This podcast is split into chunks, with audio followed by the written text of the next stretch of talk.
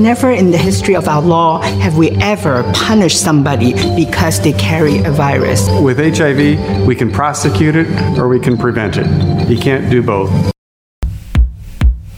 Hey boy, I see you looking at me. You better come over and talk to me. Hey fam. Welcome back to another episode of Between the Bills, a reproductive justice podcast from Pulp Magazine. I'm Emily Rose Thorne. I'm a journalist and I live in Macon, Georgia. I'm bringing you the story of reproductive rights in the southeastern United States through investigative reporting, narrative work, and audio storytelling. We're back after a little winter hiatus, and we're starting off 2020 with a topic that doesn't get anywhere near the amount of attention that it should the role of the legal system in the HIV AIDS crisis.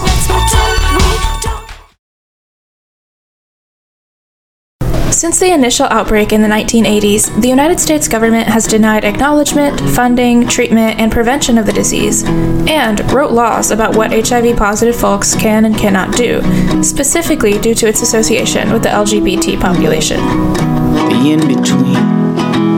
Today, despite treatments that can seriously reduce the risk of transmission, these same policies remain intact. Discriminatory laws that criminalize HIV/AIDS are targeted attacks on the queer community, particularly men who have sex with men and transgender women.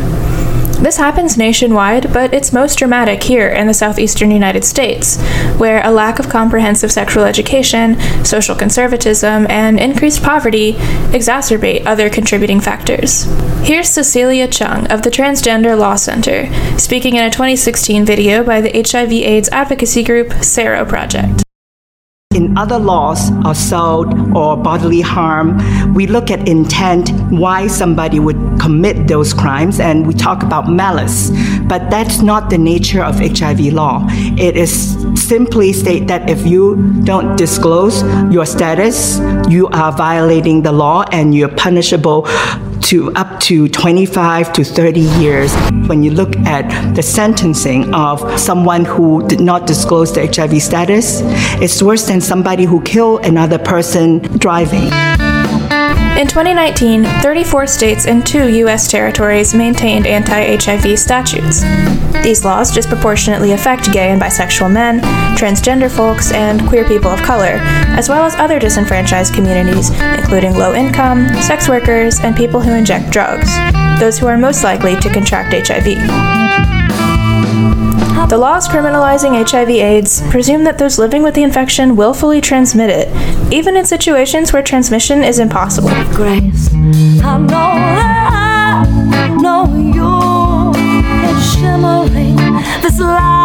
Bodies of research collected and analyzed since 2010 demonstrate that it is impossible for an HIV positive person who is on treatment has completely suppressed the virus to transmit it to their sexual partners, even in the absence of any other forms of protection.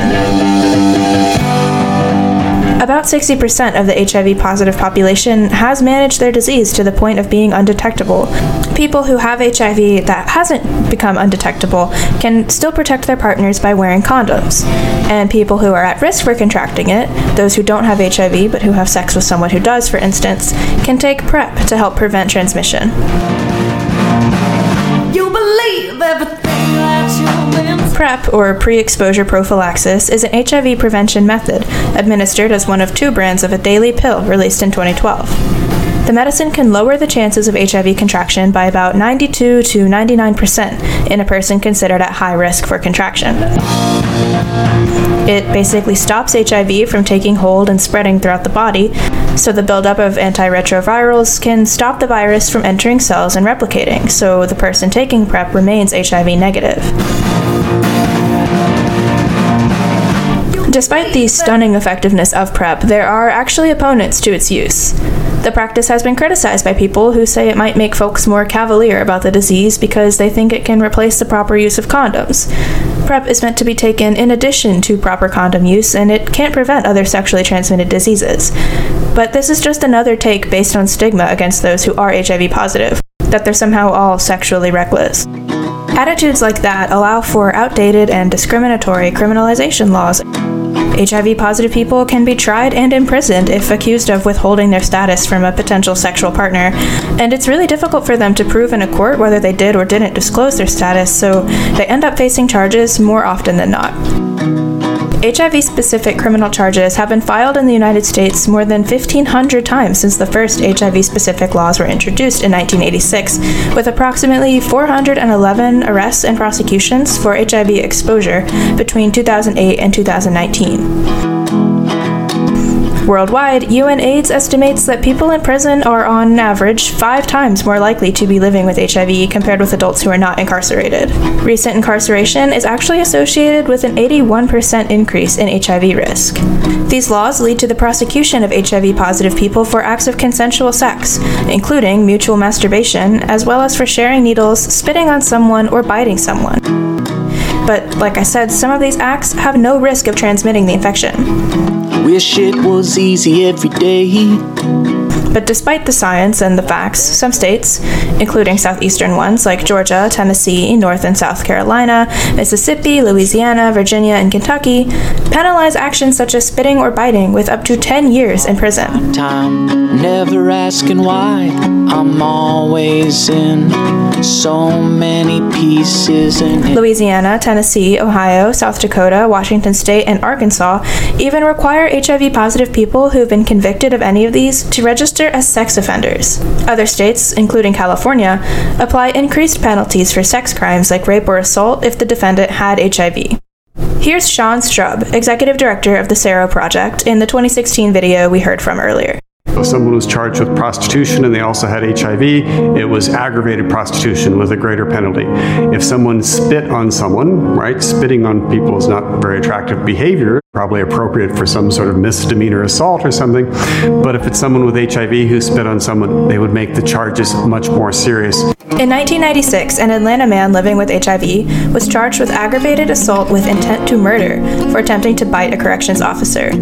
The Court of Appeals of Georgia considered it reckless conduct and said, quote, "The evidence authorized the jury to find that by attempting to bite the officer, knowing that he was HIV infected and had AIDS, the defendant consciously disregarded a substantial and justifiable risk that his act would harm the officer or endanger his safety." Ones you never choose. This is far from an isolated incident. Multiple people living with HIV have been prosecuted under aggravated assault charges in Georgia for similar acts of biting, spitting, and allegedly withholding their status from partners. Choices that you gave you. Here's Edward Castro, who was sentenced to 31 months in prison for non disclosure, speaking in the Sero Project's video. I've been living with HIV for 21 years. I was born with it. I'm late starting college because I was in prison for two years for not disclosing my HIV positive status before having sex, even though I had an undetectable viral load and didn't infect anyone. I hear a lot of people say HIV criminalization is complicated, but I got what seems to me to be a simple question. Why did I go to prison for fear of something that no one has proven has ever happened?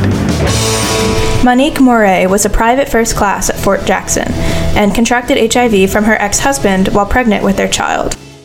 They could care less about who I was as a person. All they looked at was, she's HIV, what can we do to prosecute her? As a mother, just finding out that I was HIV positive, carrying a child that could have been HIV positive, so many thoughts was going through my head. Why did I get infected? Why did my ex-husband did this to me when I was a good wife? I felt like HIV was a complete monster that entered my life. I ended up having unprotected sex with a soldier in the military.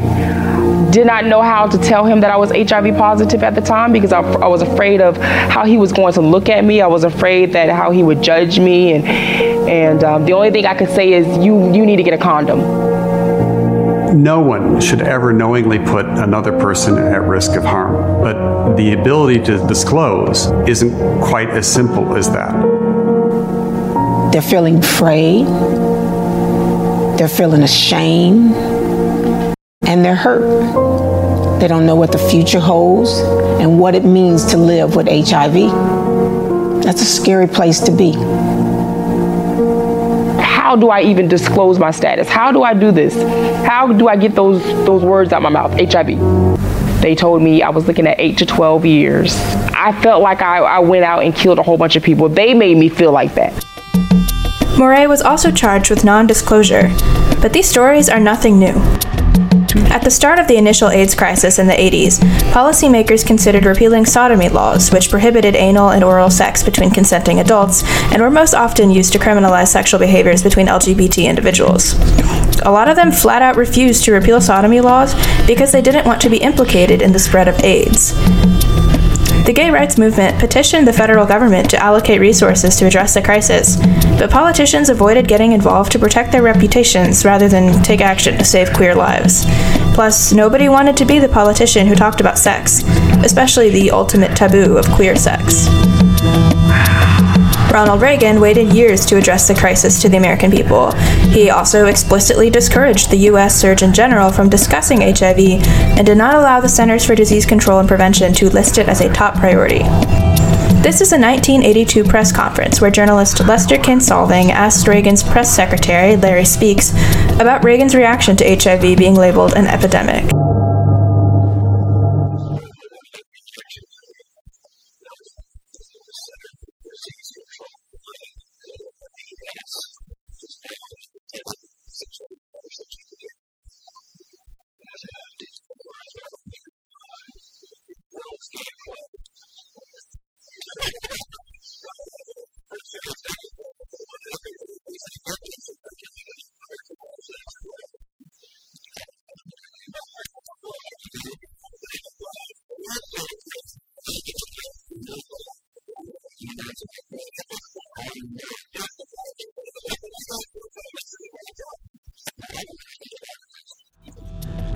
Kinsolving was right. It was a joke to them. By this time in 1982, 863 people had died from HIV AIDS, and the deaths of these people, primarily gay men, amounted to little more than a joke to the President of the United States and his cabinet. President Bill Clinton followed suit, also discouraging the Surgeon General from speaking on the issue. It wasn't until 1990 that the Ryan White Comprehensive AIDS Resources Emergency Act was passed, the first federal program focused specifically on providing HIV care and treatment services to low income people living with HIV who were uninsured. However, the rate of funding for this program, which is still the largest of its kind, has not increased 2009, despite more people than ever applying to take advantage of it. The initial reaction to HIV still has lingering repercussions. Here's Strub.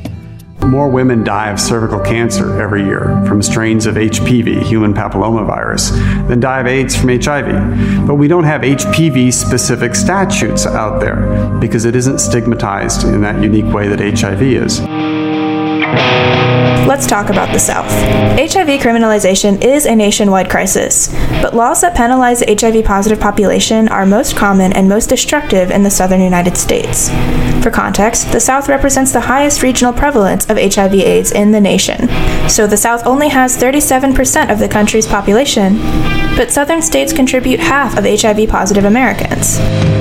There are also disparities across racial lines. In Georgia, between 55 and 61% of HIV/AIDS diagnoses involve men who have sex with men, and black men comprise 63% of cases, despite black people only making up 28% of the state population. A black man who has sex with men who becomes sexually active by age 18 in Atlanta has a 60% chance of contracting HIV by age 30. In a video for The Guardian in 2018, Atlanta HIV prevention specialist Tori Cooper explains why black gay men are more likely than white gay men to contract HIV. So, a black gay man in the South, his chances of getting HIV are about one out of two. For white gay men, it's closer to around one out of 11, generally. Mm. I'm generalizing here. And sometimes that includes access to stuff like PrEP, which stands for pre exposure prophylaxis. And that's for people who are HIV negative. It's a pill that they take once a day that keeps them HIV negative, it keeps them from getting HIV. And what we're finding is, um, as PrEP continues to roll out, there are a lot more people who are white who may not be as high risk who have access to PrEP. We've had 35 years of messaging for white gay men. They've gotten it, or at least they're getting it, and they're far ahead than, than everybody else. I think for a long time people have simply not cared when we talk about even the first initial cases, we forget that there were black people suffering and dying at the very beginning as well. And so we became an afterthought even from the beginning. Poverty adds another level to the epidemic. According to the CDC, poverty is the most significant factor contributing to HIV health inequalities.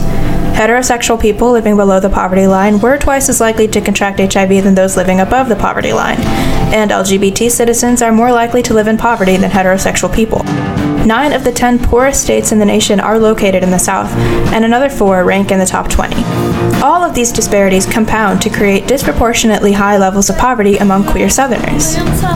According to the Williams Institute, 35% of the queer population in the United States lives in the South, where they are more likely to lack employment protections, earn less than $24,000 a year, and struggle to pay for health care. Queer folks and Southerners are the two least likely groups to have health insurance, so more new HIV infections come from the South than any other region in the country. But there are also poverty disparities across racial lines. Black Americans are disproportionately represented in low income communities with a poverty rate twice that of white folks. Discrimination in healthcare and a lack of cultural competency among medical professionals reduces the likelihood that black Americans will access prevention.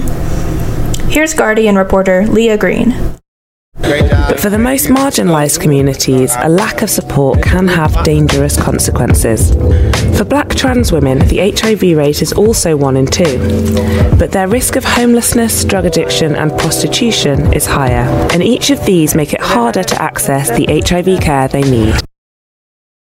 Green talked to Pearl, a black trans advocate for women experiencing homelessness in Atlanta's Piedmont Park. She does weekly outreach giving out gift bags consisting of condoms, lube, makeup, and other stuff. I took it upon myself to do something like that because I'm also I was also homeless yeah. and I'm living with HIV. So I was down there with them at one point. Were you in this park? Yes. I was on drugs. I was out there prostituting, doing whatever it took to survive. What do you think it is about being trans as well as black that makes people more likely to end up as homeless? Are you you dealing with HIV being trans, being black, you got all them strikes against you. A lot of these trans was damaged from their homes, parents putting them out at young ages. And I know it's got to be a deep down hurt.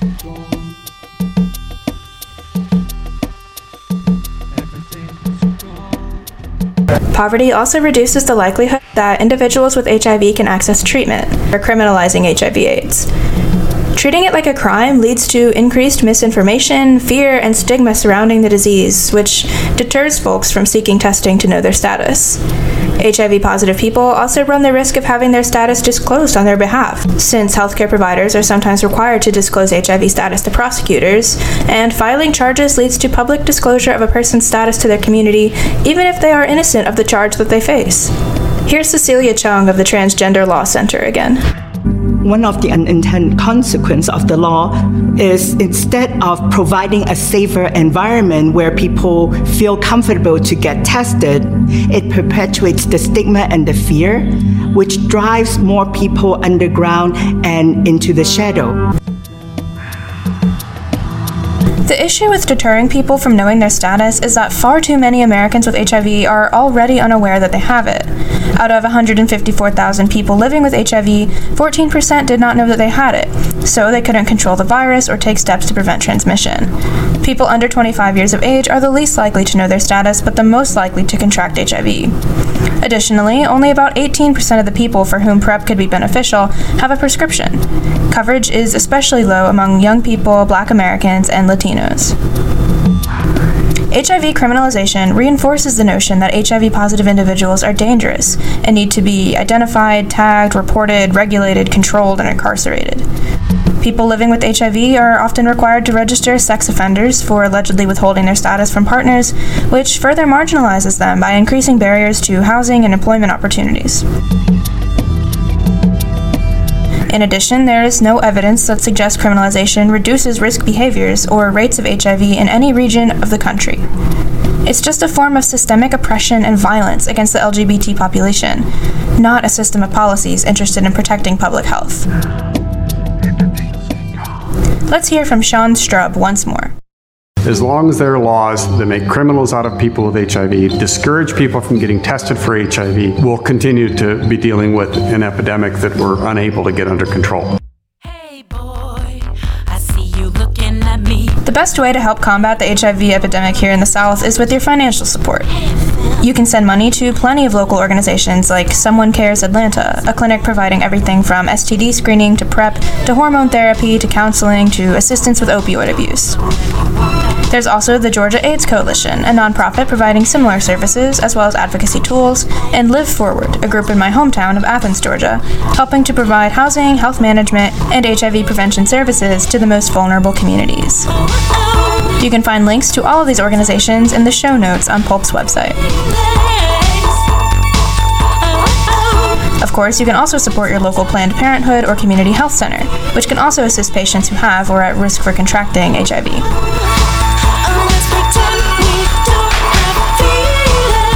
That's it for episode 5 of Between the Bills.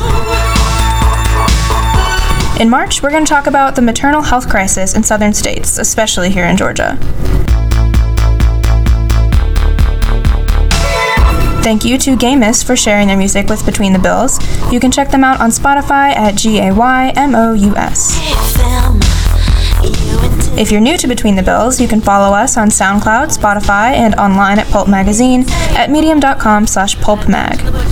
You can get a taste of our other content, like a weekly playlist, personal essays about sex, sexuality, and reproductive justice, and plenty of other stuff for and of the body. If you love what you see, give us a follow on Medium, Instagram, Facebook, and Twitter. It's worth the squeeze.